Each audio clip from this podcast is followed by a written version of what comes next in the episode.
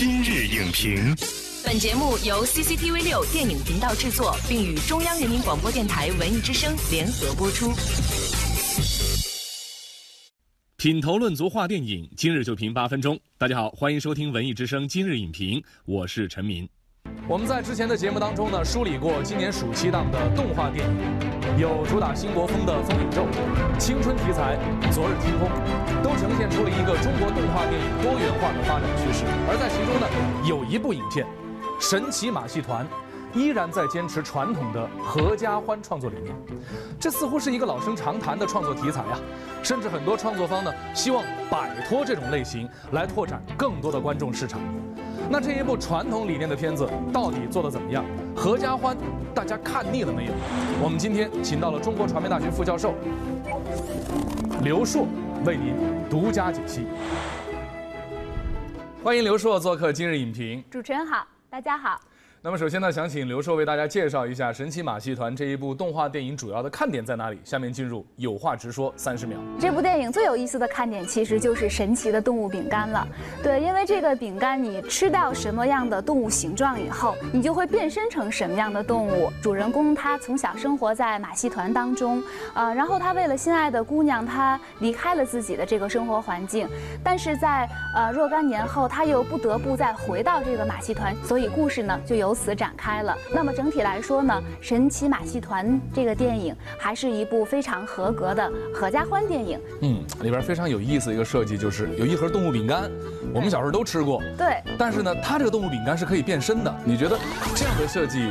它有意思在哪？无论什么样年龄的人，他都吃过，对吧？不管你是七零后，还是九零后，还是零零后，对，我们在儿时都吃过这样的饼干，但是我们可能从来没想到过，说，哎，我吃什么动物饼干就变成什么样的动物。那么在故事当中，我们会发现说，无论主人公哈，还是他的妻子、他的朋友、孩子，他们吃完了这个饼干以后，变成了那个动物，他们身上也具备了那个动物的属性，这个人就变得非常立体。神奇马戏团里边其实也用了。这样的一种内心外化的手段，但是它是当然是更加合家欢的、更加正能量的、阳光的一种东西。你比如说，他一开始他变的是仓鼠，甚至还是胆小的。其实这个时候和人物出场。带的情绪是一样的，但是他经历了一系列的事情以后，他找到了一种担当，所以最后我们看他对抗那个反派的时候，他变成的是一个狮子。那你看，除了主角之外，妻子对吧？他最后为了保护他的家人，他变成了一个大象。我们常说为母则刚。所以说，当一个女人为了保护孩子、保护家人的时候，她的力量是强大无比的。包括小孩儿，那个孩子非常的可爱，她最后变成了小猴子，非常的灵巧，非常的勇敢。所以你看，她通过动物的形象。来描绘人的性格，描绘人的情感变化、心情变化。它是和大人和小孩一起观看，而且每个人都能够在影片中找到自己的所需。那之前的合家欢电影呢，往往是可能能够照顾到孩子，孩子看得很高兴。我们看《神奇马戏团》的时候，它是如何完成用孩子的眼睛去看世界的？其实我觉得，在孩子的世界当中呢，就是是一个呃非常黑白分明、善恶分明的这样的一个东西，他会。看的天马行空哈，很有想象力。他看的特别高兴。小孩抱着熊爸爸睡觉。其实我们想，如果说像熊这样一个具有攻击性的动物，对我们成人来说，我们可能第一想到的是，不要被它伤害。对。但是对于小孩来说，我觉得熊爸爸能抱着我睡觉，这是多好的一件事儿啊！所以这就是小孩视角的一个出发点。对，这是这个片子非常细腻的一方面。就比如我们看到狮子、老虎、熊这些猛兽的时候。成年人会觉得它们代表着危险。对，我们首先想的是防御，对，没错。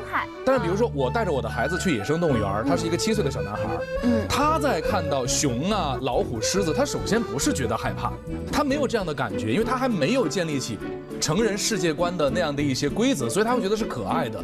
那么这个片子就非常细腻地捕捉到了这一点。对他看父亲变成什么，他都特高兴，就只有在父亲变成猩猩的时候，因为他力量太大了，把他那个玩具给破坏了，对，他就这个时候才不高兴。但他也并不是说因为我的爸爸变成猩猩我不高兴。其实这就说明这个片子当中他的这种儿童视角的这样的一个特性。那爸爸妈妈呢？就比如说我们俩以成人的视角来看这一部动画电影的话，我们又能看到什么？我觉得其实在这个电影当中的主题非常鲜明的有两个啊，一个就是说，呃，这个美好和爱。比如说他在变成不同的这个动物形状的时候，他们的家庭秩序也被扰乱了。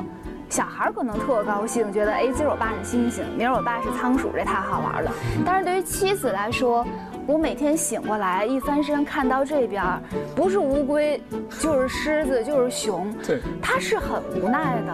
但是没有关系，因为他们彼此是相爱的，所以不管他是猩猩也好，他是乌龟也好，妻子都包容他。那然后第二个呢，就是梦想。梦想其实也是这个电影当中一个非常重要的线索。对，他放弃了，然后最后又怎么会重拾他的这个梦想？小朋友们看到这个男主人公，他的工作居然是试吃狗饼干，就他会觉得哎呀好好玩。可是我们在想，就是尽管他是在干这个工作，其实。不被尊重，对，也许离我自己童年时候的梦想和愿望相去甚远。嗯，但是在家庭的压力，在社会的压力下，每个人难道不是在负重前行吗？所以这就是成年人看到这个电影的收获。其实所谓的合家欢什么呢？不是说小孩也爱看，然后大人也能陪着看。其实它就是每个人在里面会找到一个对家庭这样的一个概念的呃认同。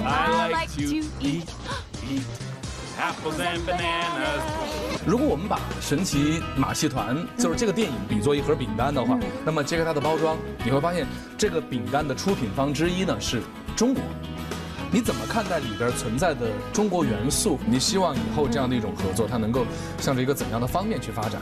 我觉得第一个呢，就是说对中国的元素哈，呃或者说东方的元素融入的比较表面化。嗯就是说，虽然里面有呃中国的杂技演员这样的角色，或者说呃女主角的这个造型更像这个东方面孔的样子，但是其实我觉得这些它都不是参与到叙事。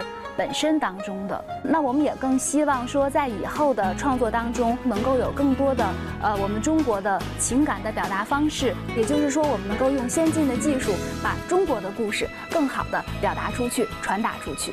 好的，感谢刘硕的精彩点评。神奇马戏团中的动物一直在变，但不变的是亲情、爱与梦想。这是一部面向儿童的动画电影，但是儿童并不代表低幼。它打通了孩子与成人世界的情感共鸣，做到了真正的全年龄段合家欢。本栏目视频内容，请关注 CCTV 六电影频道，周一到周五每晚十点档《今日影评》。